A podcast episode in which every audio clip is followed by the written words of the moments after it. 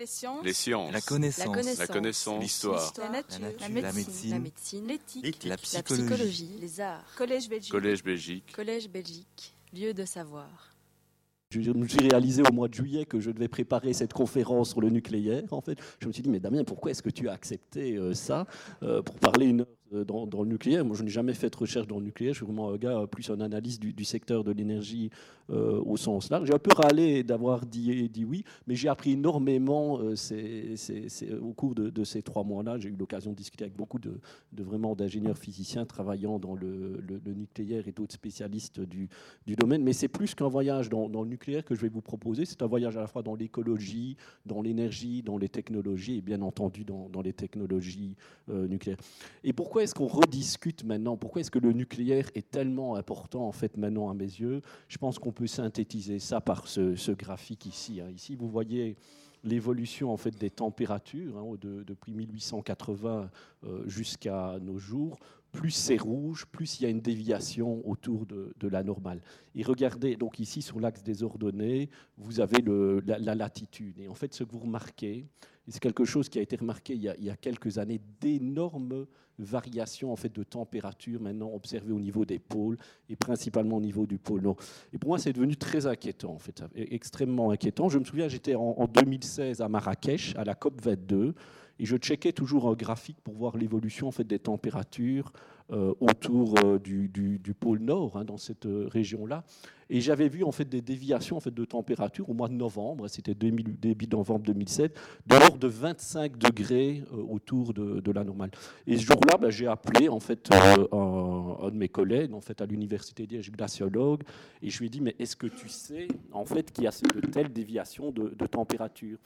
Et alors il m'a dit à l'époque, ah non, je n'avais pas réalisé, et je pense que c'est ce qui m'a fait le plus peur. Je me suis rendu compte en fait que des spécialistes, en fait des glaciologues, n'avaient même pas réalisé en fait que de telles déviations de température pouvaient avoir lieu. Et depuis ce jour-là, je me suis dit, il y a un vrai problème au niveau du réchauffement climatique et il faut vraiment agir. Alors pourquoi est-ce que ce problème-là est causé au niveau du réchauffement climatique? C'est à cause en fait de l'évolution en fait des émissions de gaz à effet de serre que l'on a dans le secteur, enfin, je veux dire dans l'industrie et principalement dans le secteur de l'énergie. Donc sur les 55 gigatonnes en fait, de gaz à effet de serre, donc 55 milliards de tonnes qui sont émises chaque année, on a environ une trentaine de milliards en fait, de tonnes qui viennent en fait, de la combustion en fait, d'énergie fossile et de la fabrication de ciment. Et comme vous pouvez le voir sur ces graphiques-là, la croissance en fait, n'est pas prête de s'arrêter, ne s'arrête pas. On observe toujours une croissance de 2% par an. Je vois mal comment elle pourrait s'arrêter avant 2030. Une croissance en fait, principalement causée maintenant par l'émergence économique des pays d'Asie. Donc la Chine, prochainement l'Inde et prochainement aussi l'Afrique. Donc, d'autres gaz à effet de serre aussi qui existent. On parle beaucoup du CO2. Vous avez le méthane qui vient principalement de l'agriculture, du lisier. Vous avez le protoxyde d'azote aussi, donc très, très important, 6% de nos gaz à effet de serre. Le protoxyde d'azote, pour tous ceux qui ont fait de la chimie, c'est le N2O. Donc, c'est un gaz à effet de serre extrêmement stable dans les couches inférieures en fait, de l'atmosphère, donc qui se dégrade très, très difficilement, un vrai problème qui vient des engrais. Et vous avez aussi tous les F-gaz, donc les gaz à base de fluor. Pour les gens qui sont électriciens, c'est typiquement des gaz qu'on utilise comme le SF6 pour isoler en fait, des composants électriques sous tension. Ici, bien entendu, on va se focaliser en fait, dans ce ton-là, et c'est la raison de cet exposé, je pense une des raisons de ce cycle sur le nucléaire, sur ces plus de 30 gigatonnes en fait, de gaz à effet de serre émis de par l'utilisation en fait, d'énergie. Et quels sont les 3 moyens en fait, plausibles en fait, pour faire face, en fait, pour pouvoir générer assez d'énergie sans CO2? Les 3 moyens plausibles que face à notre consommation énergétique, face à la consommation énergétique de la planète, c'est le solaire, en fait, c'est le vent et c'est bien entendu le nucléaire. Et combien est-ce qu'on consomme en fait d'énergie Combien est-ce qu'on consomme d'énergie? Nous, on consomme aux alentours de 111 000 TWh d'énergie finale au niveau planétaire. L'énergie finale, c'est ce que vous payez, hein, c'est l'énergie que vous payez, donc c'est l'énergie électrique que vous payez, ce n'est pas le gaz utilisé par exemple pour fabriquer l'énergie électrique. Hein, donc il faut bien faire la différence entre primaire et finale. On est à 111 000 TWh. Enfin, 111 000 en 2016, on fait une croissance d'environ 2% par an. Je n'ai pas su trouver les résultats de 2018 exacts pour cette consommation d'énergie finale. Donc 111 000, ça correspond à quoi? 111 000 TWh, hein, si vous divisez ça par le nombre de jours et par le nombre de personnes que vous avez sur la planète, c'est plus ou moins 40 kWh par personne par jour d'énergie. C'est ce qu'on consomme. Et pour vous donner une image, parce que ça ne vous dit rien, 40 kWh, pour vous donner une image hein, de 40 kWh, un cycliste, hein, donc vous prenez un cycliste professionnel, hein, un cycliste professionnel du Tour de France. La dernière demi-heure, hein, l'ascension du col hein, du Mont du Ventoux, là, la dernière demi-heure, mais je parle vraiment du maillot jaune ou du maillot du meilleur grimpeur, il sait en gros y aller à 400-410 watts sur la dernière demi-heure de puissance, en fait. C'est ça, quand il est en puissance maximale. Donc 40 kWh, c'est votre coureur, en fait, qui pendant 100 heures pédale, en fait, pour générer de l'énergie pour vous. Donc votre consommation d'énergie, c'est un professionnel du Tour de France, en pleine forme, qui ne se fatigue jamais, en fait, qui pendant 100 heures pédale, en fait, sur son vélo avec une petite dynamo pour vous fournir en électricité, c'est ça. Oui. Ça, c'est la moyenne planétaire, hein. En Europe, on est à 100 kWh en fait, d'énergie par personne par jour. Donc le 100 heures de votre coureur professionnel, il devient 250 heures en Europe. Hein. C'est ça, en fait, la consommation d'énergie. Et c'est ça, en fait, qu'on doit essayer de générer maintenant par d'autres sources, en fait, que les combustibles fossiles. Maintenant, vous avez plus de 80% en fait, de votre énergie qui est générée par des combustibles d'origine fossile, hein, donc principalement du gaz, du charbon et du pétrole. Alors, voilà, j'ai juste parlé du solaire, de l'éolien et du nucléaire, et pourquoi pas la filière biomasse hein, c'est vrai, on pourrait se dire, mais pourquoi pas la filière biomasse? Mais la filière biomasse, qu'est-ce que c'est? C'est l'utilisation en fait, de la biomasse pour produire de l'énergie. Et la biomasse, qu'est-ce que c'est? C'est une sorte en fait, de panneau photovoltaïque qui transforme l'énergie du soleil en une énergie chimique, principalement des chaînes CH au niveau biomasse. Mais c'est un mauvais panneau photovoltaïque. Par mètre carré, dans des endroits pas trop mal localisés, il va transformer l'énergie en fait, du soleil en énergie chimique à un rythme de 0,2 watts par mètre carré, contre 50 watts pour un panneau photovoltaïque dans des bons endroits. Donc si vous devez générer 111 000 TWh d'énergie avec de la biomasse, vous êtes bon en fait, pour utiliser 63 millions de kilomètres carrés en fait, de sol en fait, pour générer cette électricité. 63 millions de kilomètres carrés, la totalité en fait, des forêts de la planète en fait, utilise une surface de l'ordre de 40 millions de kilomètres carrés. Donc si vous y allez vraiment avec de la biomasse à grande échelle, vous risquerez de revoir beaucoup de scènes comme celles qu'on a observées. Hein. Enfin, il y a une vidéo qui a circulé sur le web il y a quelques mois qui est devenue virale, celle d'un orang-outan, hein, très triste hein, comme vidéo, en Indonésie, qui se battait, hein, vraiment c'est la photo sur la droite, contre des bulldozers en fait, qui coupaient en fait, son habitat. En fait, hein, une vidéo qui a été déboisée. Bon, vous mettez vraiment, si vous voulez, vraiment avec de la biomasse, en gros vous hypothéquez quasi la totalité des forêts primaires de la planète qui reste, si tout au moins vous voulez encore utiliser d'autres forêts pour nourrir les gens. Donc c'est vraiment une piste à ne pas utiliser. Et on va faire un exercice dans cet exposé. On va considérer en fait que nos 111 000 TWh en fait, d'énergie finale sont générés avec des EPR. Les EPR, le symbole en fait du nucléaire en fait européen, donc c'est le nouveau réacteur hein, maintenant construit par EDF, un gros réacteur à 1650 mégawatts de puissance électrique, quasi 3 fois plus de puissance thermique, donc c'est la chaleur que votre générateur génère 4500 MWh de puissance thermique, quoi. Donc une très très belle machine en fait. Pour alimenter cette machine-là, quelques chiffres que je vais vous demander de retenir. Il vous faut plus ou moins 150 tonnes d'uranium par an, hein, 150 tonnes d'uranium non enrichi, qui vont devenir en fait 25 tonnes d'uranium enrichi qui vont rentrer dans le cycle nucléaire par an, pour autant que vous recyclez une partie de cet uranium, enfin le plutonium qui sera généré sous forme de combustible MOX. Alors combien de générateurs, en fait, nous vous faudra-t-il construire des EPR pour générer 111 000 TWh d'électricité? 8 532 générateurs. Bon, s'il y a quelqu'un de Greenpeace dans la salle, il est censé faire un malaise à ce stade-ci. 8532 générateurs. Alors, quand j'ai commencé à construire ce taux, je me suis dit, bah oui, je vais prendre comme fil conducteur les 8532 EPR. Et j'ai un collègue qui m'a dit, mais Damien, c'est impossible. Déjà, ça ne marche pas, en France. Pourquoi ? Parce qu'il manque d'eau. On a vu cet été-ci et l'été précédent, ils ont dû diminuer en fait la consommation, enfin la production de certains réacteurs nucléaires parce qu'il n'y a pas assez d'eau pour les refroidir. Les réacteurs nucléaires installés le long des rivières.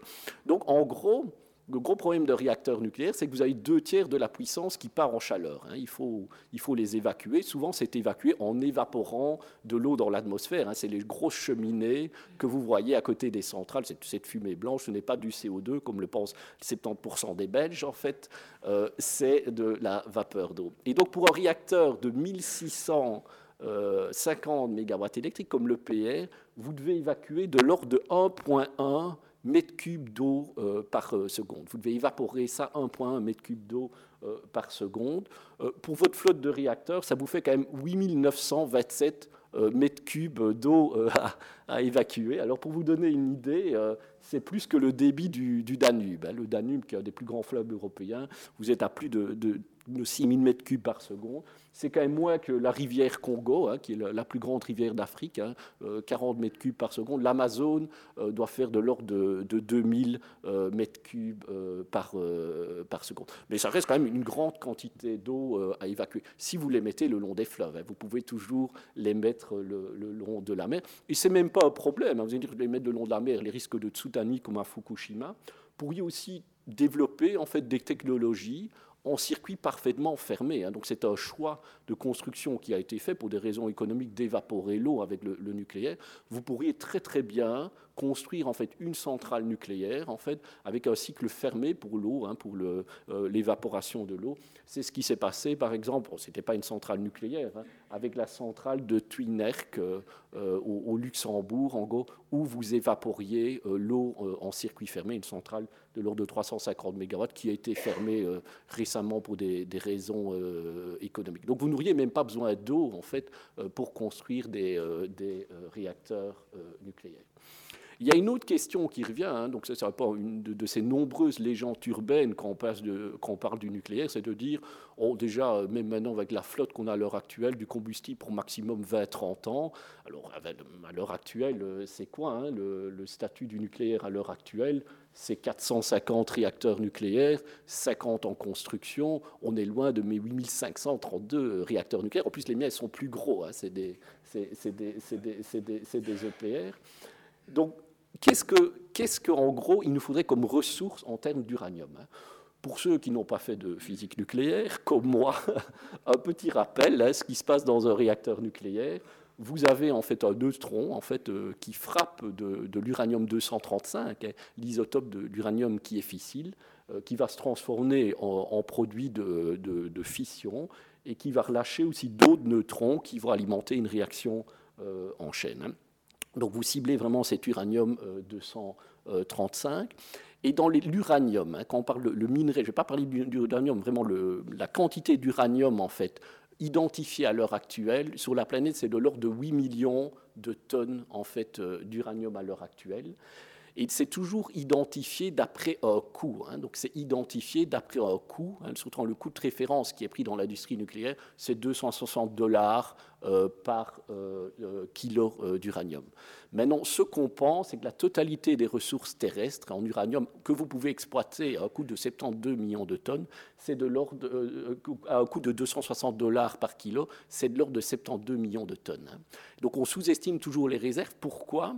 Parce que les gens qui exploitent des mines, ceux qui sont dans le business de l'extraction d'uranium, ils ont un plan de production en fait, pour leurs mines. Et quand ils ont identifié assez de ressources, on va dire, pour assurer leur plan de production pendant 20 ans, ils ne vont plus faire en fait, de la prospection pour des nouvelles ressources. C'est quand ils se disent, voilà, il m'en reste moins qu'ils en font. C'est pour ça qu'on sous-évalue toujours les réserves. On dit, oh, il ne reste que 20 ans de réserve. Mais en fait, il reste toujours de 20 ans de réserve, puisque les gens ne cherchent pas quand il y a plus de 20 ans de réserve. C'est une dynamique particulière de l'industrie minière. Donc j'ai fait le calcul, je prends les 72 millions de tonnes, on a 56 ans d'autonomie avec mes 8532 EPR. C'est un peu gênant parce que leur espérance de vie est de l'ordre de 60 ans. Donc il n'y aurait pas assez de fuel. Alors il y a d'autres possibilités quand même, c'est d'aller rechercher l'uranium dans l'eau de mer. En fait, vous avez plein d'uranium dans l'eau de mer. Non, peut-être pas plein d'uranium, parce que c'est de l'ordre de 3000 microgrammes par mètre cube, mais ça vous fait quand même, si vous extrayez 10% de cette quantité d'uranium des eaux de mer, donc on prend 10%, ça vous ferait quand même 450 millions de tonnes en fait, d'uranium. 450 millions de tonnes, à comparer avec mes 72 millions de réserves terrestres. Donc, je vais considérer qu'on fait 450 millions de tonnes. Et là, en gros, on peut rallonger en fait, notre réserve d'uranium de 350 années pour notre belle flotte de 8532 EPR. On arrive déjà à 400 ans. 400 ans, on va considérer que c'est pas mal du tout. Et puis arrive... Oui, donc ça, c'est une photo en fait, d'un dispositif de capture... en fait. D'uranium dans l'eau de mer. Donc, ce n'est pas de la science-fiction, ça a déjà été fait, cette capture-là. C'est une expérience qui a été faite au Japon à la fin des années 90. En fait, c'est une sorte de radeau sous lequel en fait, pendent en fait, ce qu'on appelle des high surface materials. Donc, c'est des matériaux qui ont un rapport surface-volume extrêmement élevé et qui ont des affinités avec les atomes d'uranium qui se greffent en fait, à ces polymères, et puis après vous recyclez l'ensemble et vous en extrayez l'uranium. Donc ici vous aviez un radeau de 64 mètres carrés et en 240 jours, en fait, ils ont pu collecter quand même 1 kilo d'uranium. J'ai fait les calculs pour vous. Si vous devez vraiment alimenter votre flotte d'EPR avec ces radeaux, il va en falloir beaucoup, et ils couvriront une surface de 853 km² de mer. Donc, il vous suffit de créer un immense radeau de 853 km² ou beaucoup de petits. Si vous préférez des plus petits, vous créez des plus petits. Ça, ce n'est pas un problème. Pour arriver à 853 km² de surface. C'est jouable. 853 km² de surface, c'est un cinquième de la province de Liège. Ouais. Je viens de Liège.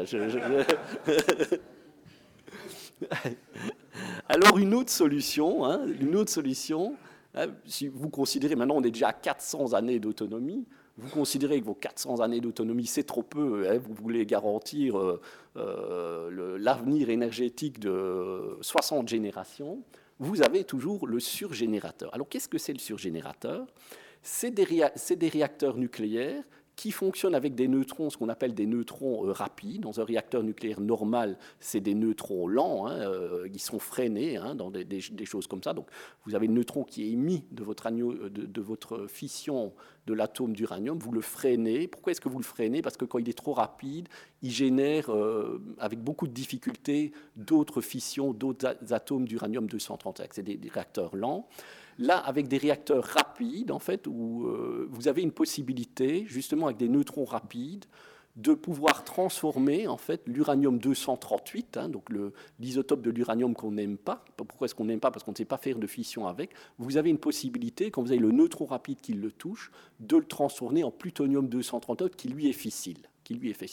Malheureusement, pour ces réacteurs-là, comme des neutrons rapides, savent difficilement en fait scinder en plusieurs parties, enfin provoquer ce processus de fission-là, vous devez travailler avec des réacteurs beaucoup plus enrichis, avec un taux par exemple d'enrichissement de 20% de plutonium pour ces réacteurs-là. Mais ce qui est bien avec ces réacteurs-là, c'est que si vous mettez par exemple l'uranium-238 autour de votre cuve comme ça, tous les neutrons en fait rapides, enfin, une partie des neutrons rapides qui va essayer de sortir en fait de l'endroit où a eu la réaction, vont transformer en fait cet uranium-238 en plutonium, et donc parfois générer en fait plus de combustible en fait que ce que le générateur consomme lui-même, d'où la surgénération en fait. Ça va ? Et logiquement, hein, donc l'uranium 235, c'est 0,7% en fait de l'uranium, hein, des isotopes d'uranium que vous avez, donc 99,3%. Pas tout à fait, parce qu'il y a d'autres isotopes aussi, on va dire 99,3, c'est de l'uranium-238. Donc logiquement, si vous transformez tout l'uranium-238 en plutonium, vous seriez en fait généré avec 1 kg d'uranium, 99,3 divisé par 0,7, plus d'énergie qu'avec juste l'uranium-235. Donc vous êtes aux alentours, avec la même quantité d'uranium, vous pourriez générer 140 fois plus d'énergie. Alors, en général, on considère, puisque les ingénieurs ne sont pas parfaits, hein, ce qu'ils construisent ne sont pas parfaits, on considère qu'avec des surgénérateurs, on est plus de l'ordre de 50 fois plus d'énergie qu'on pourrait générer avec la même quantité d'uranium. Et là, vous arrivez en fait à une autonomie de votre flotte d'EPR de l'ordre de 20 300 années, en ayant en fait extrait 10% en fait de l'uranium de l'eau de mer.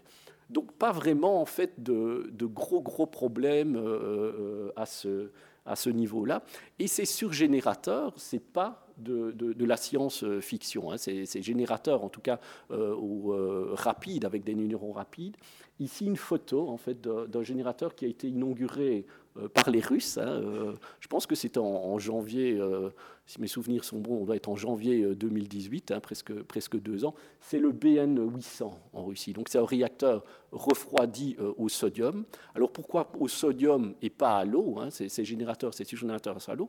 Parce que quand vous avez un neutron en fait qui se balade dans l'eau, il rencontre des atomes d'hydrogène qui sont légers. Et ça le ralentit terriblement. Donc, plus vous avez des atomes en fait, qui sont légers dans le fluide qui va refroidir votre générateur, plus ils vont avoir tendance à ralentir en fait, vos neutrons. Le sodium est plus élevé, donc il n'aura pas ce même effet-là. Il aura un effet de fluide caloporteur, mais pas un effet de modérateur. Donc, il ralentira beaucoup moins les neutrons, raison pour laquelle ils utilisent des réacteurs au sodium. Et donc, c'est le BN800. Donc, les Russes ont une grande tradition hein, de réacteurs au sodium. Bon, ils ont commencé dans les années 60 avec le BOR 60, donc plus ou moins 60 mégawatts. Ils sont allés avec le BN350, donc 350 mégawatts qu'ils avaient installé au Kazakhstan. Un réacteur qui faisait la dessalination de l'eau de mer, qui produisait de l'électricité. Ils sont passés au BN600, 600 mégawatts. Puis ça, ils sont au BN800, 800 mégawatts maintenant. Et ils sont en train de construire le BN 1200, et la Russie est un grand pays, vous remarquez qu'ils les mettent toujours quand même assez loin de Moscou en fait, toujours mis dans des régions assez reculées, et une des raisons peut-être pour laquelle ils l'ont mis dans des régions assez reculées, c'est quand même les réacteurs au sodium, c'est quand même un peu plus difficile à gérer que les réacteurs refroidis à l'eau, pour plein de raisons, hein. Une des raisons, c'est une notion de coefficient de vide positif pour ces réacteurs-là. Qu'est-ce que c'est ça ? C'est hyper dangereux quand vous avez un réacteur nucléaire. C'est que lorsque le réacteur chauffe, le fluide caloporteur a un peu tendance à s'évaporer, en fait, à créer des bulles. Donc la densité diminue, le sodium aussi hein, peut rentrer en ébullition, donc il disparaît un peu autour du cœur. Comme dans un réacteur qu'on a ici hein, en Belgique, les PWD, où vous avez l'eau qui s'évapore. Mais l'eau, quand elle s'évapore, vos neutrons, en fait, dans le réacteur, ils sont moins ralentis. Donc, ils sont moins captés par les atomes d'uranium-235. Donc, vous avez tendance à avoir une dynamique de la réaction, de votre réaction nucléaire, qui diminue, en fait. Donc, c'est comme si le réacteur chauffait trop et directement, vous avez un phénomène d'amortissement.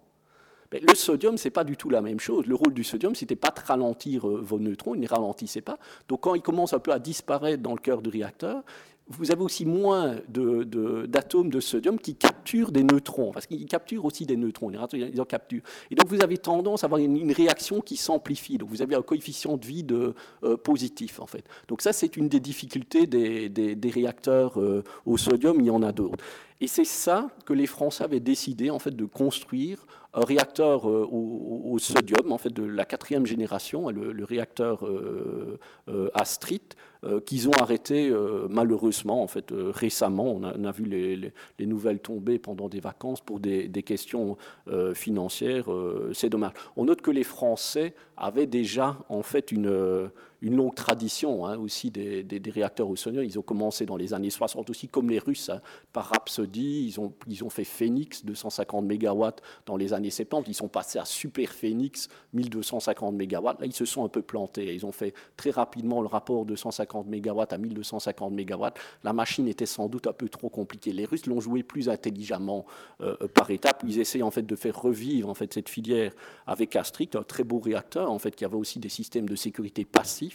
Donc ça veut dire que quand à un moment donné, en fait, vous perdiez tous les systèmes auxiliaires de refroidissement en passif, ça veut dire que le réacteur ne fondait pas, le cœur du réacteur ne fondait pas. Vous avez toujours une puissance thermique résiduelle à évacuer dans les réacteurs, hein, 7% du réacteur. Là, elle s'évacuait naturellement, en fait, sans apport d'énergie extérieure, sans pompe. Malheureusement, ce projet n'aura pas le jour. Je ne sais pas si vous êtes au courant, mais la Belgique avait aussi construit, en fait, son réacteur, en fait, au sodium, qui s'appelait Kalkar. Ils avaient travaillé avec la Hollande, l'Allemagne et la Belgique. Je pense un peu les Italiens aussi dans ce projet-là. Donc, elle a investi 250 millions d'euros, en fait, dans ce réacteur-là, dont la construction a été finie au milieu des années 85. Un an avant Tchernobyl, en 1986, et il a fermé définitivement suite à des manifestations écologistes, Greenpeace. Ils n'ont jamais débarré. C'est devenu une attraction touristique maintenant. Elle s'appelle Wunderland Kalkar. Je dois faire très attention à Wunderland parce que j'ai mon père qui est dans l'auditoire. Il est un ancien prof d'allemand, quoi. Est-ce que je prononce bien Wunderland ? Donc c'est devenu un parc d'attractions que vous pouvez visiter à l'heure actuelle. Donc ça fait partie des plus grands travaux inutiles de la Belgique, hein. On en parle très peu, ça. On avait presque notre réacteur au sodium. Oui. Et on a même failli l'avoir à Andenne. On m'a dit qu'on avait presque failli l'avoir à Andenne en Belgique, parce qu'on était dans une époque où on se rendait compte qu'avoir un réacteur nucléaire, en fait, dans sa commune rapportait, en fait, énormément d'argent. Donc ce n'aurait pas été Kalkar, ça aurait été Wunderland Andenne, en fait. Bon, quand on parle de nucléaire, il y a quand même toujours une chose qui revient, hein, chez les antinucléaires, c'est les problèmes, en fait, de sécurité. Et c'est vrai qu'il y a eu 2 accidents majeurs, hein, peut-être 3 accidents en Three Mile Island à la fin des années 70, mais 2 majeurs.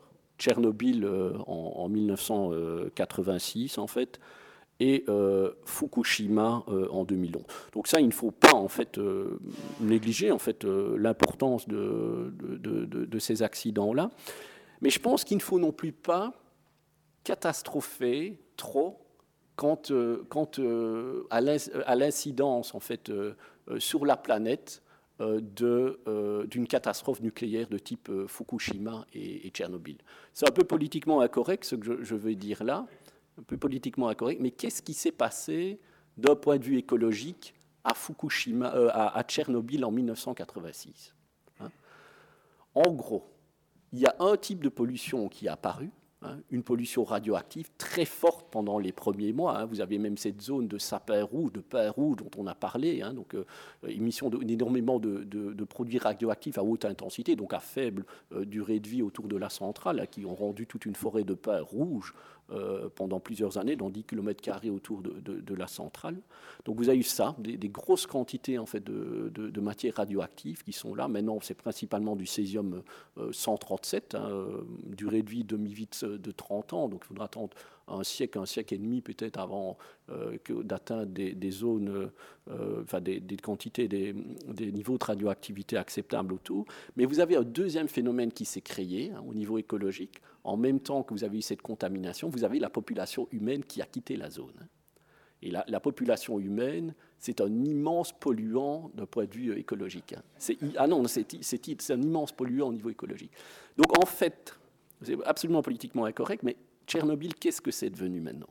C'est la plus grande réserve naturelle, en fait, d'Europe. 2600 km2, qui a été énormément étudiée par des scientifiques, des biologiques. Et tous s'accordent sur un point. Il n'y a personne qui contredit ça. C'est que d'un point de vue écologique, en fait, la zone a gagné en voyant les humains quitter la zone par rapport à l'apport de radioactivité. Vous retrouvez en fait dans cette zone-là une faune primaire en fait comme celle que vous aviez en Europe, des ours, des loups, des espèces qui étaient quasi disparues en Europe prolifèrent vraiment dans cette zone-là. Donc, ça implique aussi que d'un point de vue écologique, je pense que si on continue à développer les 8532 EPR, bon, je pense qu'ils sont beaucoup plus sûrs que le réacteur à Tchernobyl. On aurait peut-être un accident, mais quand vous regardez en fait, l'impact écologique de cet accident-là par rapport au réchauffement en fait, de la planète, qui a un effet global, ce n'est pas une petite zone de 2600 km2, c'est un effet global des écosystèmes complètement ravagés, je pense qu'on est parfaitement gagnant. Alors pourquoi est-ce que je dis qu'ils sont plus sécuritaires ? Donc voilà les réacteurs de la génération 3, donc vous avez l'EPR. L'EPR, c'est déjà beaucoup de béton. Du béton, et encore du béton, c'est des centaines de milliers de tonnes de béton. Ça veut dire que déjà par rapport aux agressions extérieures, type un avion civil ou un avion de chasse en fait, qui tombe sur la centrale, c'est des choses qui résistent. Même un gros Airbus A380 ou A747, ce type de centrale en choc direct sur la centrale résiste. Et surprenamment, l'élément le plus... en termes d'attaque aérienne, de chute d'avion, l'avion de chasse est beaucoup plus dangereux même qu'un gros porteur. Les gens disent, ça résiste plus, ils voient les scénarios, la centrale résiste juste sur un avion de chasse, ils disent, mais les avions de chasse c'est tout petit, ça ne va pas résister à un gros avion. Non, l'avion de chasse a vraiment un pouvoir perforant en fait, dans le béton. Vous le voyez en fait un peu comme un missile avec une tête performante, donc il est beaucoup plus dangereux qu'un avion de ligne classique. Donc déjà beaucoup de béton.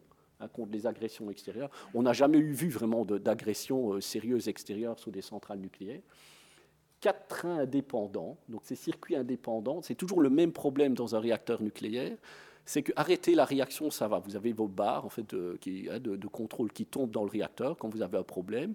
Elles s'arrêtent, mais vous avez toujours 7% de chaleur résiduelle. C'est quand même beaucoup de chaleur. Si vous avez 1000 mégawatts, 7%, c'est énorme. C'est 70 mégawatts à évacuer. Cette chaleur résiduelle qui vient d'une dégradation en fait, des produits de fission en fait, qui va générer cette chaleur-là. Et vous devez évacuer cette chaleur-là. Et c'est ce qui s'est passé à Tchernobyl, à Fukushima. Le réacteur s'est arrêté. Mais ils n'ont pas su bien évacuer les 7% de puissance résiduelle. Alors pourquoi ? Parce qu'ils avaient mis les pompes pour leur circuit de refroidissement à l'extérieur et ils se sont pris un tsunami sur les pompes. Je caricature un peu, mais c'est ça, donc ils n'ont pas su le refroidir. Ici, vous avez quand même 4 circuits indépendants, 4 circuits pour le refroidir. Donc si vous en avez même 3 qui sont en panne, vous en avez toujours un qui est capable de le refroidir. Vous avez une autre caractéristique très très importante dans cette EPR-là. À Fukushima, qu'est-ce qu'ils sont passés ? Ils n'ont pas su le refroidir. Et puis le cœur a fondu. Quand un cœur fond, ça fait une sorte de métal liquide qu'on appelle corium, en fait, qui atteint presque 2000 degrés, voire plus, et qui passe au travers tout, en fait. Ici, et donc il peut en fait rentrer vraiment sous terre, contaminer des nappes phréatiques. Ici, ça ne saurait pas arriver parce que vous avez ce qu'on appelle un core catcher, une sorte de cendrier qui permet en fait de recueillir, c'est fait de briques réfractaires, qui permet en fait de recueillir en fait le cœur fondu et de le distribuer sur une zone comme ça pour le refroidir de manière naturelle. Vous avez aussi d'autres designs dans la génération 3, un très très beau design, c'est l'AP-Ming de Westinghouse, en fait l'américain. Donc ce design-là, donc il n'a pas ce cendrier-là, mais il a un système de sécurité passive. Donc en gros, vous avez un problème, plus d'électricité sur la centrale, et vous n'avez même plus de quoi faire tourner ces pompes pour refroidir le réacteur. Vous avez de l'eau en fait, qui peut s'écouler d'ici et créer un phénomène en fait, de convection naturelle en fait, qui refroidit le cœur sans apport d'énergie extérieure. C'est ce qu'on appelle des systèmes purement passifs en fait, de refroidissement du réacteur. Et ça tient 72 heures comme ça. Et tout ce que vous devez faire, c'est remettre de l'eau quand vous n'en avez plus. Donc de très très beaux designs en fait, qui permettent vraiment d'avoir un réacteur de troisième génération beaucoup plus sûr en fait que même les centrales qu'on a ici à l'heure actuelle en Europe. Et alors, vous avez même, ça c'était un grand jour aujourd'hui, je pense que Madame la Ministre, vous étiez à Mol ce matin pour inaugurer la phase 1 du projet MYRRHA. Alors, qu'est-ce que c'est le projet MYRRHA ? Alors, on m'a dit, Damien, tu dois faire attention ici, tu ne peux surtout pas dire que c'est un réacteur nucléaire parce que ça n'a pas été vendu comme ça. Donc, ce n'est pas un réacteur nucléaire MYRRHA, puisqu'il y a une loi de sortie du nucléaire de 2003 en Belgique, et on ne peut pas financer ce projet MYRRHA. Et Madame la Ministre a beaucoup travaillé quand même pour avoir une enveloppe de financement de 500 millions d'euros pour ce projet-là, qui pour moi est des actions phares en fait, de ce gouvernement fédéral très, très bien. Alors, le projet MYRRHA, qu'est-ce que c'est ? C'est des protons qui sont accélérés. Donc ça, c'est votre accélérateur de protons. Je ne sais pas pourquoi ils ont mis des panneaux photovoltaïques sur le projet. Là. J'ai demandé à Amit là, qui gère ce projet-là, je lui ai dit, mais pourquoi est-ce que tu as mis des panneaux photovoltaïques sur MYRRHA ? Moi, je n'ai jamais vu une centrale nucléaire sur un panneau photovoltaïque. Et il m'a dit, c'est parce qu'on n'est pas contre le photovoltaïque. Donc voilà, vos réacteurs. Donc vos protons sont accélérés à 600 mégaélectrovolts. 600 mégaélectrovolts. L'énergie en fait, d'un proton, d'un neutron rapide, qui a la même masse qu'un proton, un neutron, suite à la fission, vous êtes entre 2-3 mégaélectrovolts. Donc 600 mégaélectrovolts. Il arrive, mais vraiment à toute vitesse, 600 mégaélectrovolts. Et il va frapper dans un fluide. Donc on n'est plus dans de l'eau, on n'est pas dans du sodium. Sur MYRRHA, on est dans un fluide en fait, caloporteur du plomb bismuth. Donc, plomb lourd, donc on va voir que ça va être un réacteur à neutrons rapides. Il ne va pas savoir, je vous dis, quand c'est lourd, ça ne ralentit pas les neutrons. Il va taper, en fait, sur des atomes de plomb à 600 mégaélectrovolts, ce proton. Là, vous avez un autre phénomène qui apparaît, c'est un phénomène de spallation, que en physique nucléaire, on appelle. En gros, spallation, qu'est-ce que c'est ? Votre atome, il explose, quoi. Réellement, il explose. Il part en proton, en neutron, des choses comme ça.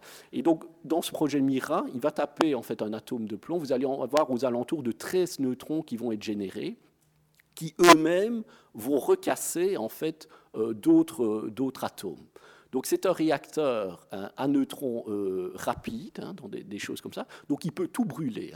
Et il peut brûler, bien évidemment, de l'uranium-237, du plutonium-239. Il a une possibilité de transformer aussi de l'uranium-238 en plutonium-231. Et ça, c'est la caractéristique de MYRRHA, c'est qu'il peut brûler des actinides mineurs. Alors, qu'est-ce que c'est des actinides mineurs ? C'est en fait des atomes d'uranium qui se sont transmutés, donc en gros ils ont avalé quelques neutrons, et ils se retrouvent dans le tableau de Mendeleïev, proche de votre uranium, mais ils ne sont pas fissiles avec des neutrons lents, donc vous allez dans des atomes, dans des réacteurs à neutrons rapides, et ce sont aussi des déchets nucléaires de longue durée de vie, donc typiquement les déchets pour lesquels, en fait, il vous faut des centaines de milliers d'années avant, en fait, qu'ils ne récupèrent un taux de radioactivité normal, celui du minerai d'uranium. Alors, c'est un peu technique, là, mais ça, il faut bien comprendre l'intérêt. Dans un réacteur comme Astrid, comme les Français, qui sont des réacteurs rapides, vous pouviez aussi brûler des actinides mineurs, mais beaucoup moins que dans ce réacteur-ci. Et vous savez pourquoi ? Parce que dans un réacteur nucléaire, vous devez être toujours critique, plus ou moins critique. Donc, qu'est-ce que c'est être juste critique ? C'est vous avez un neutron qui va, c'est très très important ça, vous avez un neutron qui va à un moment donné casser un atome, et vous devez faire en sorte que cet atome en moyenne va juste générer un seul neutron qui va casser un autre atome. S'il va générer 2 neutrons ou 1,1 neutron en moyenne qui va casser un autre atome, vous avez en fait une croissance exponentielle en fait, de votre réaction qui se crée, et ça fait boum en fait. Je caricature, mais ça fait boum. Alors, vous ne savez jamais l'avoir, ce rapport de 1 sur un réacteur normal. Vous ne savez jamais exactement. Si vous êtes en dessous de la réaction s'éteint. Si vous êtes au-dessus d'un, ça explose. Et vous avez des neutrons en fait retardés dans une... Oui, ils sont retardés, ces neutrons, c'est des neutrons retardés. Donc, des neutrons qui viennent de la fission de votre uranium, ils sont émis dans 10-7 secondes après la réaction. Donc, si vous n'aviez que ces neutrons-là qui étaient émis pour la réaction, 10-7 secondes, vous feriez... 1000 ou 10 000 générations enfin, vous faites 1 million de générations de neutrons en très peu de temps. Et donc, si vous êtes un peu sur critique, c'est boum en fait. Mais les produits de fission, en fait, les produits de fission ont ce qu'on appelle des neutrons retardés. Donc vos produits de fission, hein, quand vous cassez votre atome, ils vont aussi émettre des neutrons, hein, des neutrons qui sont un peu retardés, parfois retardés jusqu'à 70 secondes. Et c'est avec ces produits de fission-là, hein, qui sont retardés, qui fait que votre réaction nucléaire est beaucoup plus lente. Donc quand vous êtes un peu sur critique, ben, vous pouvez un peu intervenir pour calmer la réaction, et sous critique, vous intervenez dans l'autre sens.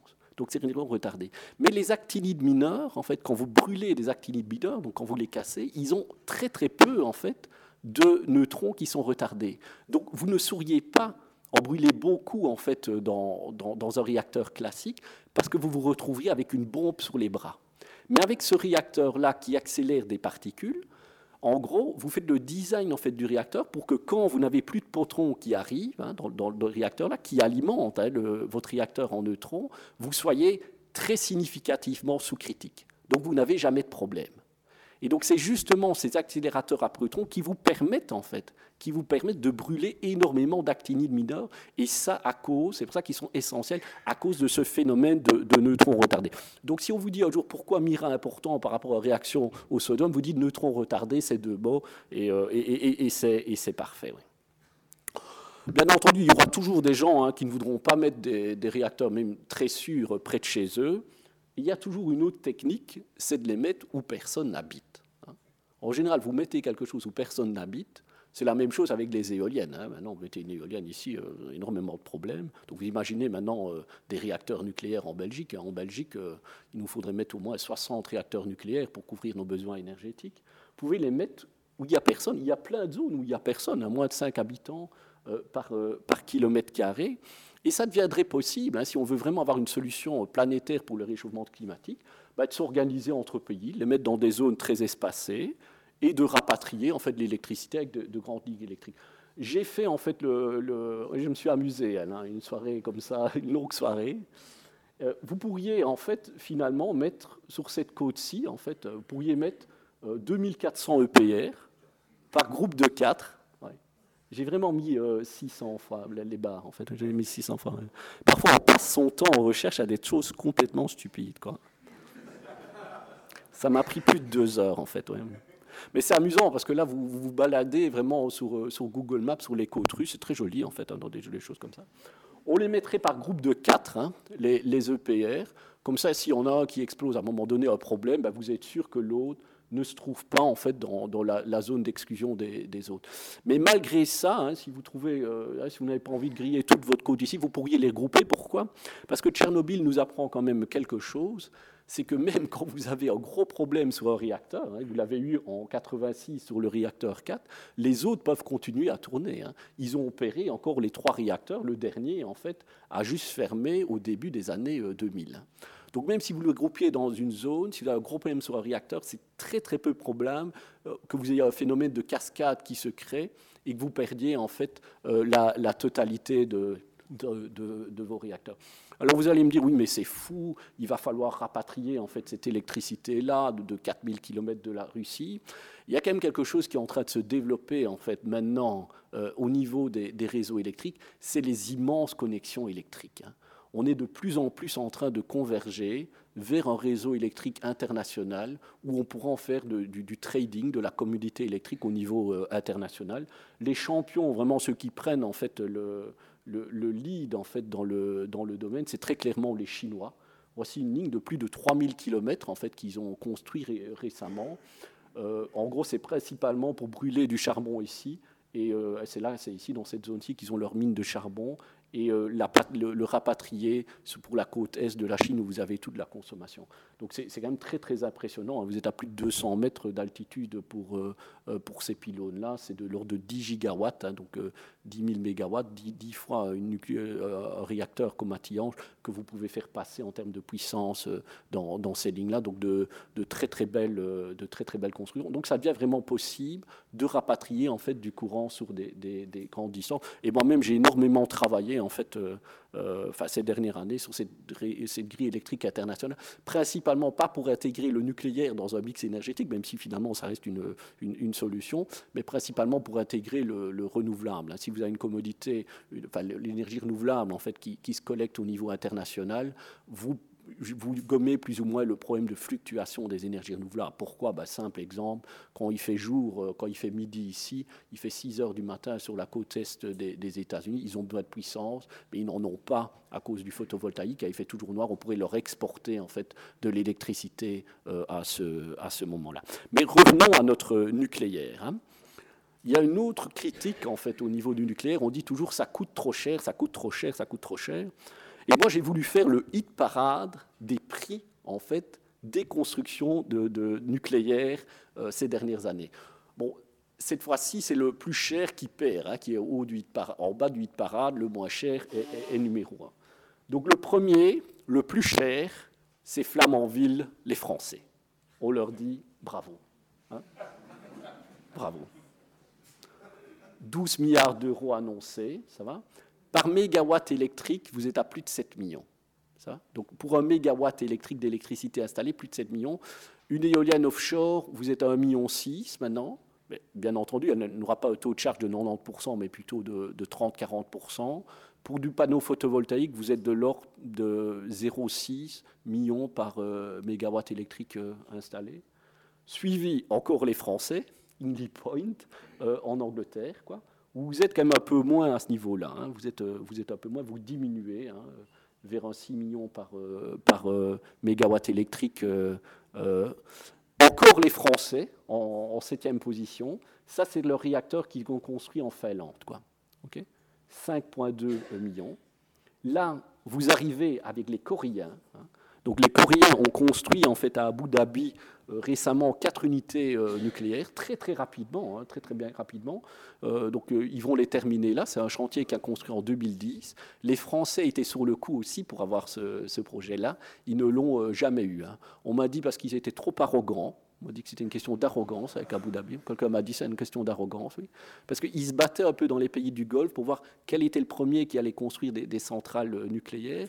Et en fait, Abu Dhabi est passé devant les autres. Et on m'a dit que la présidente d'Areva discutait un peu trop avec l'Arabie Saoudite et Abu Dhabi aurait râlé. Il s'est dit finalement, on va aller avec les Coréens. Je ne sais pas si c'est vrai ou pas. Un peu vrai quand même, M. Brosselet, qui est dans le bord d'Areva. Oui, c'est juste. Trop d'arrogance, quoi. Bref, ils ne l'ont pas eu. C'est les Coréens qui l'ont construit assez rapidement, un peu moins cher. Alors ici, on arrive sur un réacteur chinois, le Hualong chinois. Alors le Hualong chinois, c'est du français chinois. Au début des années 90, en fait, les Chinois ont acheté 2 réacteurs nucléaires aux Français, des réacteurs nucléaires qui se trouvent à l'est d'Hong Kong, dans la Daya Bay, tout près de Hong Kong.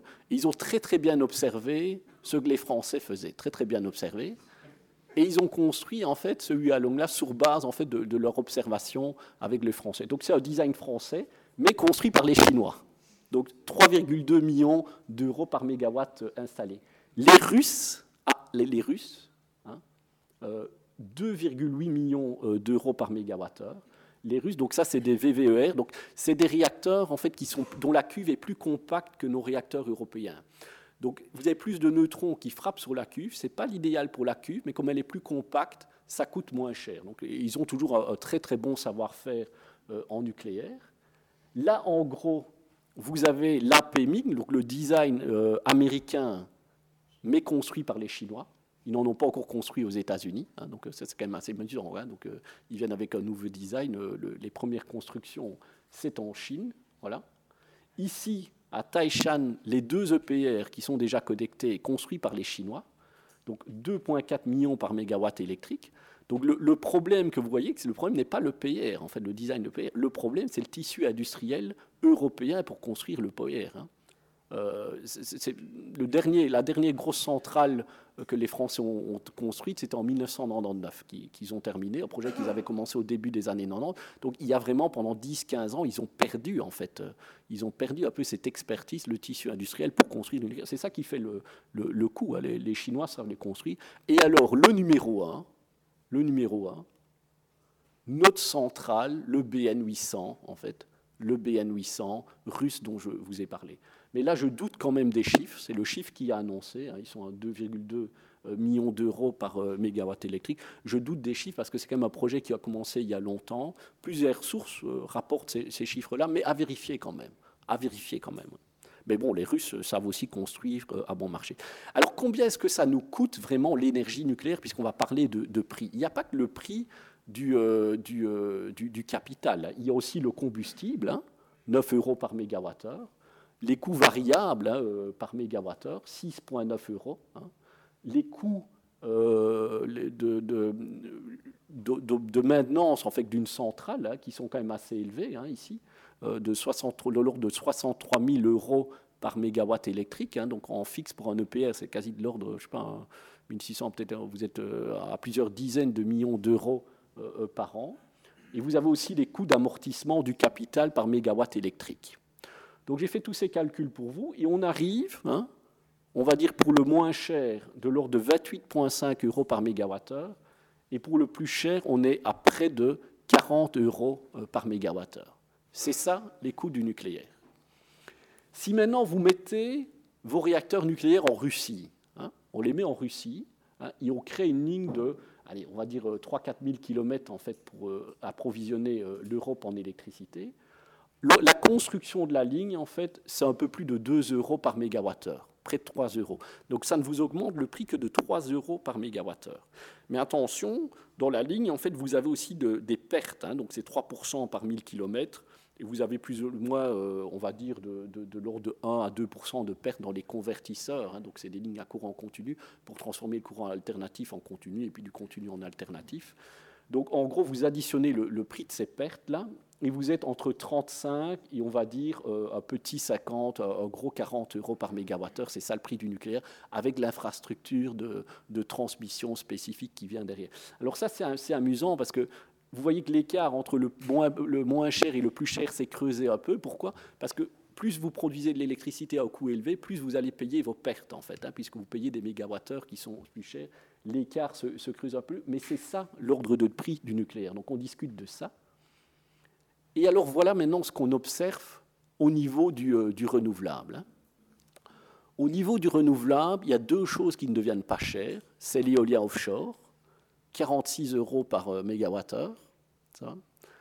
Ça, c'est les moins chers qu'on observe, hein, en Angleterre. En Belgique, on est passé en quelques années, c'est un peu moins comme ça, on est passé en quelques années de 125 € par mégawattheure à de l'ordre de 70 €, 78 €.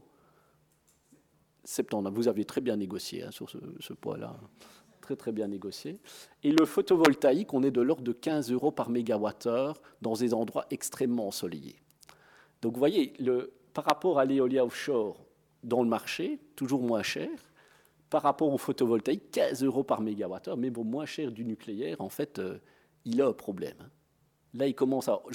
on ne parle pas de la même chose. Hein. Ici, on parle d'un mégawattheure électrique avec toutes les fluctuations. Donc, il y a vraiment un vrai danger. Le vrai danger en fait, du nucléaire, quand on parle économie, c'est vraiment le photovoltaïque. Et voilà quelques réflexions que j'ai envie de partager avec vous au sujet du prix. Hein. Juste un seul slide sur le prix. Effectivement, le photovoltaïque est moins cher. Du photovoltaïque en Arabie Saoudite avec une batterie. Bon, j'ai pris un prix de batterie quand même pas très élevé, à 100 € par kilowattheure, j'ai pris les pertes. Si vous le couplez avec du photovoltaïque, vous devez stocker la moitié de l'énergie, vous passez à 43 € par mégawattheure. Hein, donc si vous cyclez juste jour-nuit. Donc PV plus batterie dans ces endroits-là avec 43, allez, on va dire 50, quoi, hein, dans des choses comme ça. Si vous construisez une grille électrique internationale au PV, on l'avait vu, hein, c'est 3 € par mégawattheure au coût d'infrastructure pour 4000 km, faire venir l'énergie nucléaire. Vous êtes dans ces ordres-là du PV, il n'y a pas une utilisation à 100% de la ligne. Allez, rajoutez même 15 € par mégawattheure pour le PV, pour la transmission. Vous êtes à 30 € par mégawattheure pour l'énergie en fait, électrique de PV dans une structure global grid. Ça va être très très dur pour le nucléaire si vous construisez cette global grid. Par contre, si vous n'avez pas de global grid dans un pays comme la Belgique, hein, dans des choses comme ça, ou même l'Europe qui n'investit pas trop dans des connexions, il est clair que le nucléaire par rapport à un mix gaz, électricité renouvelable et stockage, il gagne encore. Dans les coûts du nucléaire, il y a quelque chose que je n'ai pas pris en compte. J'ai pris un coût du capital, en fait, le WACC, Weighted Average Cost of Capital, pour ceux qui sont faits de la finance. En gros, c'est combien vous coûte votre argent, un peu comme le taux d'intérêt que vous avez. ça ferait quand même augmenter le prix du capital du nucléaire, hein, que je n'ai pas pris en compte. Et les 15 euros par mégawattheure qu'on a vu en Arabie Saoudite, ils prenaient en compte ce WAC-là, puisque ça, c'est vraiment des gens qui signaient pour ce projet-là. Et il y a un autre danger, même si vous pour le nucléaire, même si vous ne construisez pas de grille électrique internationale, c'est les technologies power-to-gas qui sont en train de se développer. Donc vous transformez votre électricité en gaz, en hydrogène, ou on va le voir par la suite, en du gaz, du méthane ou n'importe quel CH4, et vous l'importez chez vous. Hein. Et donc ça permettrait, c'est aussi un danger, même si vous ne construisez pas votre réseau électrique international. Et donc, quand vous êtes face à un danger, il faut diminuer les coûts. Hein. Il faut diminuer les coûts. Voilà la courbe d'apprentissage du PV qu'on a observée. Donc chaque fois, courbe d'apprentissage, c'est de combien vous diminuez vos coûts en pourcentage quand vous doublez le volume de capacité installée. Donc en apprentissage, pour la courbe PV, vous étiez de l'ordre de 25%. Pour les modules, je ne parle pas pour l'installation complète, vraiment pour les panneaux, vous êtes de l'ordre de 25%. Donc vous diminuez les coûts de 25% chaque fois que vous doublez la capacité pour le PV. Ah, pour le nucléaire, ça a été de ce même ordre-là, hein, jusqu'aux États-Unis, jusqu'au début, à la fin des années 60, début des années 70. Chaque fois que vous doubliez, hein, vous diminuiez les coûts de votre nucléaire de l'ordre de 25%, 24-25%. Et puis, au début des années 70, en fait, hein, on parle des États-Unis, s'est créée en fait une inversion de la courbe de coûts. En fait. Chaque fois que vous doubliez, vous, en gros, au niveau international, chaque fois que vous doubliez, vos coûts doublaient de 102%, en fait. Donc, vous arriviez, en fait, à une courbe d'apprentissage qui était négative, qui est principalement due à deux choses, hein, qui a principalement été due à deux choses. Un, les contraintes environnementales qui sont arrivées sur les réacteurs nucléaires, sécurité. Deuxièmement, dans une centrale nucléaire, vous avez toujours beaucoup de personnes qui travaillent, hein, dans une centrale nucléaire. On va dire, allez, normal, à 1000 MW, c'est entre 400 et 700 personnes qui sont sur site. Une centrale au gaz, 1000 MW maintenant, bien automatisée, c'est 30 personnes. 30-40 personnes full-time. Donc le nucléaire emploie beaucoup de personnes. Des panneaux photovoltaïques, c'est quasi zéro personne au maintien. Donc ils n'ont jamais su comprimer leur coût de main-d'œuvre. Hein. Pas comprimer leur coût de main-d'œuvre et en gros aussi ces contraintes environnementales et le fait qu'ils n'ont non plus peut-être pas construit assez de générateurs, donc ils n'ont, de réacteurs nucléaires, ils n'ont jamais su faire un processus un peu de fabrication à la chaîne vraiment de réacteurs nucléaires. Ça ressemble quand même chaque fois un peu à des pièces d'engineering des pièces d'engineering uniques. Donc s'ils veulent diminuer leurs coûts, ils doivent absolument quand même en construire beaucoup plus, quoi.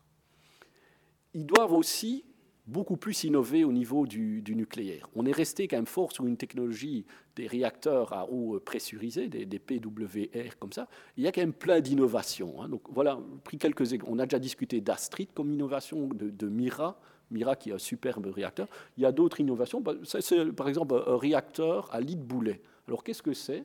C'est des boules dans lesquelles comme ça qui contiennent du fuel nucléaire, de l'uranium, que vous mettez dans le réacteur. Hein, et donc, à partir de certain moment, vous avez un certain nombre, le réacteur devient critique dans des choses comme ça. Et puis, la boule, en fait, retombe ici. Quand elle n'a plus de fuel, elle s'évapore. Donc, ces boules en elles-mêmes sont extrêmement solides, en fait, résistantes à la température. Elles contiennent des petites particules nucléaires qui sont de la taille, on va dire, d'un petit grain d'avoine, hein, on va dire comme ça, extrêmement résistante en fait. Donc vous avez votre uranium qui est entouré de graphite, hein, en fait des choses comme ça, et plus de matériaux qui résistent en fait à des températures extrêmement élevées. De sorte que ce type de réacteur là, même en fait si à un moment donné vous ne savez pas évacuer votre chaleur résiduelle, ben, votre fuel en fait il reste parfaitement intègre. Ils ne fond pas, vous n'avez aucun problème. Vous les refroidissez aussi non plus à l'eau, mais vous les refroidissez avec un gaz inactif, hein, donc, par exemple de l'hélium. Vous pouvez travailler dès lors à température beaucoup plus élevée et augmenter le rendement de votre cycle de Carnot. Donc, au lieu d'avoir un tiers d'efficacité, ben, vous pouvez peut-être avoir 50% d'efficacité, ce qui vous diminue encore les coûts de votre réacteur. Donc de très beaux designs à ce niveau-là. Le seul inconvénient de ce type de réacteur, enfin, des seuls inconvénients, c'est que vos boulets sont tellement solides, hein, quand ils sortent, que c'est difficile de les recasser, d'en réextraire l'uranium pour le retraiter et alimenter un cycle de combustible complet, donc où vous retraitez vos actinides mineures, vous séparez vos produits de fission du reste, quoi. Donc ça, c'est le seul inconvénient. Bon, en gros, les boulets, ils doivent directement aller en couche géologique profonde pour un stockage géologique profond. D'autres choses qui sont extrêmement intéressantes, en fait, c'est les réacteurs à sel fondu. Donc ici, on est sur des sels lithium-fluor, sur lequel, par exemple, c'est un exemple de sel, sur lequel qui se greffent en fait des atomes d'uranium, en fait, hein. Donc vous avez finalement l'uranium qui se retrouve vraiment dans ce sel, en fait. Donc c'est une cuve, vous n'avez plus le combustible qui est séparé, en fait, finalement de votre... du reste, et ce sont des réacteurs en fait qui permettent, enfin qui sont intrinsèquement beaucoup plus sûrs en fait, qui permettent en fait de travailler avec des neutrons rapides, donc qui ont des capacités à aussi brûler les actinines mineures, et comme tous les réacteurs de la nouvelle génération sont passivement sûrs. Donc ça veut dire que même si vous n'avez plus de sources extérieures, de par le fait qu'ils peuvent travailler à plus haute température, ils savent naturellement évacuer la chaleur résiduelle. Et là, il y a quelque chose d'admirable qui s'est passé dans le secteur de l'énergie, c'est que Moltex, en fait, une société qui fabrique des réacteurs à sel fondu, a réussi en fait à lever près de 10 millions d'euros en crowdfunding. Ça, c'est la première fois que je vois du crowdfunding pour des réacteurs nucléaires, en fait. Ça, c'est une nouveauté, pour continuer ces développements-là. Oui. Alors, il y a une autre chose qui est très, très importante dans le nucléaire, c'est la valorisation de la chaleur. Ben oui, souvent deux tiers de votre chaleur est perdue, un peu moins dans ces réacteurs à haute température, mais ça fait quand même 2/3. Donc, vous pourriez aussi très bien imaginer construire des plus petits réacteurs et faire de la cogénération. On parle toujours d'isolation des bâtiments pour éviter nos émissions de CO2. Ben vous mettez 2 petits réacteurs comme ça, aux alentours de Bruxelles, hein, un réseau de chauffage urbain, rien besoin d'isoler. En fait, vous chauffez à Bruxelles avec vos réacteurs nucléaires. C'est des solutions qui sont envisagées en Finlande, notamment pour chauffer des villes. Donc vous mettez un petit SMR comme ça, parfaitement sûr, réacteur autonome, à côté de votre ville. Et l'avantage, comme ils sont un peu plus petits, c'est que vous pouvez en fait faire vos SMR beaucoup plus en série. En fait, vous les fabriquez en usine et ils arrivent directement sur site. Et en quelques mois, tout est installé, ce qui diminue très très fortement les coûts de votre nucléaire. Et il y a aussi autre chose que vous pouvez faire avec la chaleur, hein. Parce que c'est vrai, ce qui nous motive à parler de nucléaire aujourd'hui, c'est vraiment le CO2 dans l'atmosphère. Vous pourriez aller rechercher, ça c'est très bien, le CO2 dans l'atmosphère. C'est vrai parce que quand on parle de réchauffement climatique, quand vous analysez simplement la situation, vous dites « Ah, c'est parce qu'il y a trop de CO2». Le premier réflexe naturel dont on parle trop peu, c'est d'aller rechercher le CO2 dans l'atmosphère. Vous avez trop de CO2, vous allez rechercher du CO2. Vous avez de l'eau dans votre cave, en fait. Dans des choses comme ça, ben, vous ressortez de l'eau dans la cave, hein, c'est normal. Donc, on fait la même chose, on va rechercher le CO2. Et vous avez une firme, en fait, au Canada, Carbon Engineering, à Vancouver, qui justement développe, en fait, des processus chimiques, en fait, pour aller chercher le CO2 dans l'atmosphère. Pour ceux qui ont fait un peu de chimie, hein, c'est un hydroxyde de potassium qui rentre au contact, une solution liquide, qui rentre au contact avec de l'air, ben c'est du ventilateur qui souffle ça dans votre hydroxyde de potassium, qui est transformé en carbonate de potassium. Le carbonate de potassium rentre en contact avec un hydroxyde de calcium. L'hydroxyde de calcium, en fait, est brûlé pour former en fait du carbonate de calcium et en gros émettre du CO2 en même temps que vous recapturez ici. Voilà, c'est le cycle chimique. On peut analyser leurs données et pour capturer en fait une tonne de CO2, en fait, hein, il leur faut 1,4 MWh de chaleur et 0,4 MWh d'électricité. 1,4 MWh de chaleur, 0,4 MWh d'électricité. Ce qui est un peu moche maintenant dans leur design, c'est qu'ils brûlent du gaz pour avoir leur 1,4 MWh de chaleur. C'est pas génial, hein.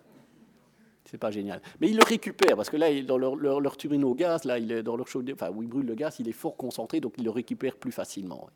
Et donc, pourquoi ne pas utiliser la chaleur résiduelle des réacteurs nucléaires à haute température ? Il vous faut de la chaleur ici, vous avez besoin de température ici, de chaleur beaucoup ici, il vous faut 600 degrés. Pourquoi ne pas l'utiliser, en fait, pour aller récupérer ce CO2 ? CO2, qu'est-ce qu'on en ferait par la suite ?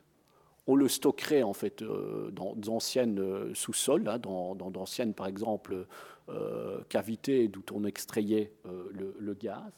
Ça, c'est très, très important. Vous faites une électrolyse de l'eau avec votre électricité du nucléaire ou vos panneaux photovoltaïques, hein, pour avoir de l'hydrogène. Et le CO2 plus de l'hydrogène, vous faites du CH4, du gaz naturel, quoi, que vous réapportez et que vous injectez naturellement dans vos conduites Fluxis. Et il y a des gens de Fluxis dans l'auditeur, hein. Voilà, oui. Et donc vraiment du CH4 qui va émettre du CO2 lorsque vous le brûlez, mais CO2 qui aura été capturé dans l'air au préalable. Ou bien, encore mieux, je ne sais pas si c'est mieux ou pas mieux, hein, pour les gens de Fluxis, c'est pas mieux, vous transformez le CO2 directement en graphite, hein, en charbon pur, et vous créez une immense montagne de charbon. Hein. Et donc pour ces processus, ceci, la chaleur, en fait, peut aider à augmenter, en fait, l'efficacité de votre processus. Donc, la chaleur, à la fois pour capturer le CO2 dans l'air et le transformer en CH4 ou en charbon ou dans n'importe quel hydrocarbure, quoi.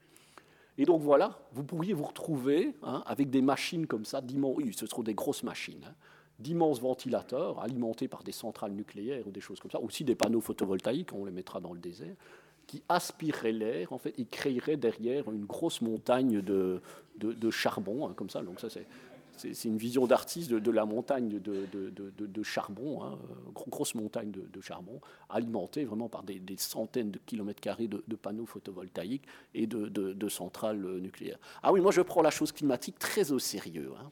Très, très au sérieux. Ouais. Et donc, on a juste, finalement, à construire ces très belles machines, et on ne parle plus du tout de climat, hein, plus du tout de climat. Voilà. Alors, combien est-ce qu'on doit aller chercher de CO2 dans l'atmosphère ? Il y en a beaucoup, hein, du CO2 dans l'atmosphère. Au début de l'ère industrielle, on était à 280 parts par million. Maintenant, on est à 412. On sera un peu plus. On sera à 415, 416 dans le printemps. Donc, si on veut redescendre à ça, il va vous falloir énormément d'énergie. Hein, d'énergie pour capturer le CO2 et le transformer en charbon. J'ai fait les calculs pour vous. Il vous faut 4 431 000 TWh d'énergie au minimum.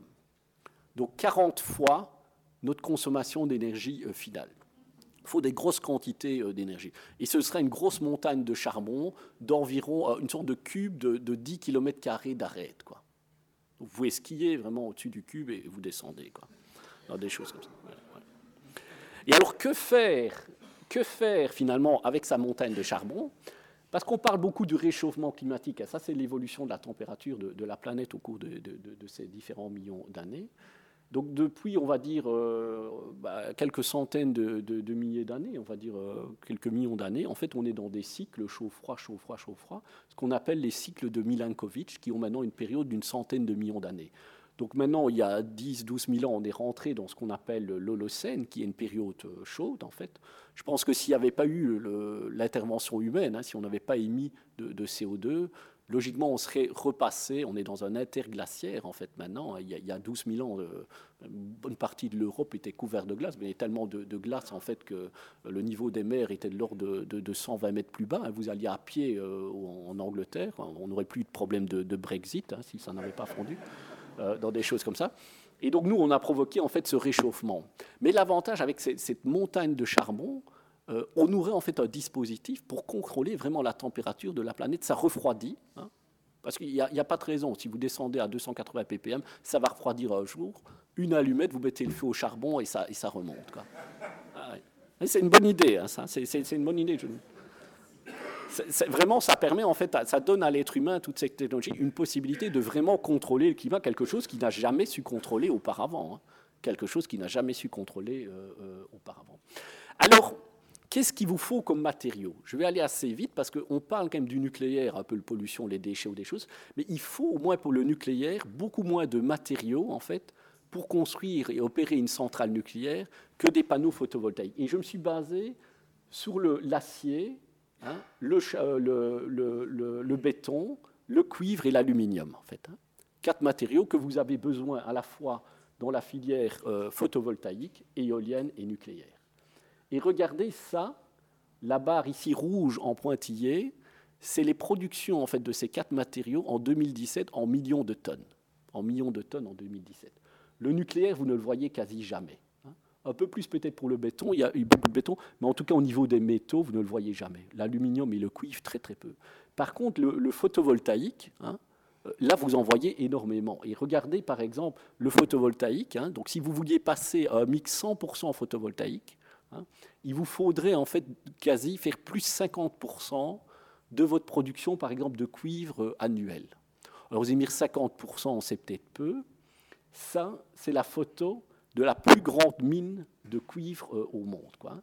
Ça produit de l'ordre de 300 000 tonnes de cuivre. 300 000 tonnes de cuivre. Donc, c'est 1 000 tonnes par jour, plus ou moins. On est à 1 000 tonnes par jour. Et le cuivre, là, vous avez au maximum 1% de minerais. Donc, c'est 100 000 tonnes par jour qui sortent, en fait, de ces mines-là de minerais. 100 000 tonnes par jour. Un camion de mine, ces gros camions de mine-là, c'est maximum les plus gros du monde, c'est 300 tonnes. Donc, c'est 3000 camions, c'est juste, c'est 3000 camions comme ça qui sortent en fait de cette mine chaque jour. Et il vous faut 32 mines comme ça en plus en activité, 32 mines pour couvrir les besoins en cuivre de votre photovoltaïque. 32 mines, c'est énorme. Donc, vous imaginez le nombre de camions qu'il faut. Est-ce que c'est un problème ou pas, d'un point de vue écologique ? Je ne le sais pas. Tout ce qu'on doit reconnaître, c'est quand même qu'avec la filière minière, il y a une volonté de la verdir au-dessus. Maintenant, on voit des gros camions de mine. Ils ne sont pas encore des camions de 300 tonnes, mais des camions, en fait, devenir électriques, en fait. Des camions électriques. Parlons des déchets. Combien de temps est-ce qu'il me reste ? Les déchets, j'aime bien. Les déchets, j'aime bien. Les déchets... On va aller très vite sur les déchets. Pour moi, le seul problème pour les déchets, c'est les déchets à longue durée de vie. Donc, les déchets à courte durée de vie, bon, il va y avoir en 2020, on aura l'autorisation pour les stocker à Dessel en Belgique. Donc, on les stocke en surface dans des monolithes de béton. Les déchets à longue durée de vie, il faut les mettre logiquement en couche géologique profonde, comme c'est fait par exemple en Finlande. Et là, je trouve qu'il y a un manque d'originalité. C'est des solutions pour moi du passé. Pourquoi ? Parce que maintenant, ce qui se développe aussi, la technologie est en train d'exploser dans tous les domaines. Ce qui se développe, c'est le spatial bon marché maintenant. Alors, les fusées, je veux les envoyer sur la Lune, en fait, dans des choses comme ça. Des déchets. Vous allez me dire, c'est fou parce qu'il y a 5% des fusées qui explosent dans leur trajet, donc c'est un peu trop, vous en voyez. Mais pour moi, ça, c'est plus du tout un problème. La fusée, en fait, un objet très sûr, en fait. Vous allez aller sur la Lune comme vous allez maintenant, il y a un siècle, aux États-Unis. Ça, c'est une vidéo d'une firme, en fait, qui imprime des fusées en 3D. 95% des fusées sont imprimées en 3D. Donc, ça va être des processus extrêmement automatisés, répétitifs, extrêmement grande fiabilité, et on les enverrait sur la Lune. J'ai fait des calculs pour vous. J'ai pris ce qu'il a fallu pour envoyer 40 tonnes de matériel sur la Lune avec un vieux design, Saturn V, mais au moins elle est arrivée, enfin, on voyait des gens sur la Lune. Et en point de vue énergétique, ça tient la route, parce que pour envoyer les 40 tonnes des déchets que vous allez envoyer sur la Lune, auront généré en fait, 5200 fois plus d'énergie en fait, que ce qu'il vous faut comme énergie pour l'envoyer sur la Lune. Donc d'un point de vue énergétique, ça tient la route, quoi. Il faut juste que les fusées soit fiable et bon marché assez. Et je pense que dans des 10-20 années à venir, elles le seront, quoi. Et donc voilà comment ça pourrait être le futur. Vous devez creuser un trou sur la Lune, parce que la Lune, vous n'avez pas d'atmosphère. Donc le risque en fait, que vous ayez une petite météorite qui touche votre déchet sur 1000 ans, en fait, si vous les laissez en surface, il est quand même assez élevé. Dernier point, et puis je m'arrête. C'est la limite des renouvelables. On dit toujours, oui, mais il y a beaucoup de renouvelables, il y en a énormément. Est-ce qu'il y en a autant que ça ? Donc, au niveau, par exemple, de l'éolien, en énergie, maintenant, à l'heure actuelle, je pense qu'on est à 1 200 TWh d'éolien qui sont générés par an. Ça va ? Là, les auteurs se battent un peu. Je pense que les études les plus crédibles parlent d'un potentiel éolien de l'ordre de 157 000 TWh à 600 000 TWh. Certains auteurs disent pas plus de 9 000 TWh en pratique, ce serait trop cher, on serait trop loin, les gens n'en veulent pas, des choses comme ça. Donc ça dépend aussi de la technologie. Pour le PV, vous en avez beaucoup plus et certainement énormément si vous pouviez faire du PV flottant sur les océans. Parce que là, vous n'intervenez pas, vous n'avez pas besoin de raser des forêts, vous n'intervenez pas avec des, enfin, vous n'interférez pas avec des sols que vous utilisez pour l'agriculture. Moi, j'ai travaillé avec un très bon dessinateur pour ce ton-là, pour y avoir du PV sur les éoliens. Mais quelle est réellement la limite du photovoltaïque? Alors, s'il y a un écologiste décroissant dans la salle, je lui demanderai de sortir parce qu'il va faire une crise cardiaque. Personne, hein, j'aurais prévenu. Qu'est-ce qui s'est passé entre 1980 et 2018 ? 2% de croissance dans le secteur de l'énergie par an. C'est 2%. C'est, voilà, les 30 dernières années, 30-40 dernières années, on est à 2% plus années. En 2018, ça s'est un peu accéléré, on est à 2,3% en 2018. Moi, j'ai considéré qu'au maximum, en termes de potentiel de PV, on pouvait couvrir l'Afrique de photovoltaïque. Mais tout à fait, on la couvre tout à fait, hein. Il y a 60 millions de TWh qui tombent sur l'Afrique. On met des panneaux 20% d'efficacité, c'est déjà pas mal, des bons panneaux. On fait 12 millions de TWh d'énergie. J'ai considéré que c'était le maximum, donc ce 12 millions-là, du potentiel renouvelable de la planète. Oui, mais avec un taux de croissance de 2% par an, hein, en 236 ans, vous êtes à vos 12 millions de TWh, et là, vous manquez de place pour le photovoltaïque. Alors, peut-être que là, le nucléaire, on sera obligé d'utiliser le nucléaire pour encore alimenter cette croissance. Mais le problème, en fait, c'est que là, on risque d'avoir dans les technologies en fait, classiques du nucléaire, mais sur générateur d'uranium, trop peu d'énergie, en fait, trop peu de réserves, puisqu'en 186 ans, vous brûleriez toute votre réserve, avec les 10% d'eau de mer, même avec ces surgénérateurs. On est sur 12 millions de térawattheures par an. Et là arrive la fusion nucléaire, hein. Donc la fusion nucléaire, vous allez chercher du deutérium dans l'eau de mer, vous faites une fusion deutérium-deutérium ou du deutérium-trisome. Et là, j'ai calculé pour vous, je ne vais pas rentrer dans les détails, là, vous auriez en termes de fusion 2,5 millions en fait, d'années, vous allez chercher 10% de votre deutérium dans l'eau de mer, 2,5 millions d'années d'autonomie. C'est immense, hein, 2,5 millions d'années d'autonomie. Fusion, en fait, qui se développe tout doucement, hein, tout doucement. Vous avez quand même en France le projet ITER, en fait, qui est en train d'être construit. Donc ITER, en fait, vous devez faire cette fusion à une température deutérium-tritium de 100 millions de degrés. Donc vous mettez en fait votre mélange dans un plasma. Hein, dans un plasma. Enfin, ITER ne va pas encore produire d'électricité, mais ils vont essayer hein, pendant quelques minutes, hein, peut-être une vingtaine de minutes, en tout cas de produire plus de chaleur, peut-être 10 fois plus de chaleur, hein, de l'ordre de 400-500 mégawatts, que de chaleur qu'ils doivent apporter au plasma pour le maintenir. Donc ce sera la première expérience qui va montrer en fait qu'en termes de fusion, vous pouvez générer en fait plus d'énergie pendant un certain temps que ce que vous devez mettre pour créer en fait ce plasma. Mais si on arrive donc à 12 millions de térawattheures de consommation d'énergie par an, hein, 12 millions de térawattheures, c'est même pas sûr que ce sera la fusion qui prendra le relais, quoi, parce que vous rentrez en fait dans un monde qui sera technologiquement complètement différent. À 12 millions de térawattheures, on va considérer que vous avez consommé tout le potentiel renouvelable de la planète, du Soleil, et vous allez plus ou moins passer d'une civilisation de type A, de Kardashev, qui était un astronome russe hein, des années 60, et qui a fait un célèbre papier en fait, qui permettait de classer en fait, les civilisations d'après leur degré de consommation d'énergie. Donc, papier en fait, qui a servi de base quand même à différentes approches pour essayer d'identifier des civilisations extraterrestres. Donc, en type 1, en fait, vous aviez consommé toute l'énergie du Soleil qui arrivait sur votre planète. En type 2, Kardashev type 2, vous consommez toute l'énergie en fait, du Soleil avec des panneaux photovoltaïques ou une bonne partie autour du Soleil. Il a des types 3, type 4. Hein, donc le type 3, c'est de toute la galaxie. Hein, ça va ? Mais, merci, je vais m'arrêter ici. Merci pour votre attention.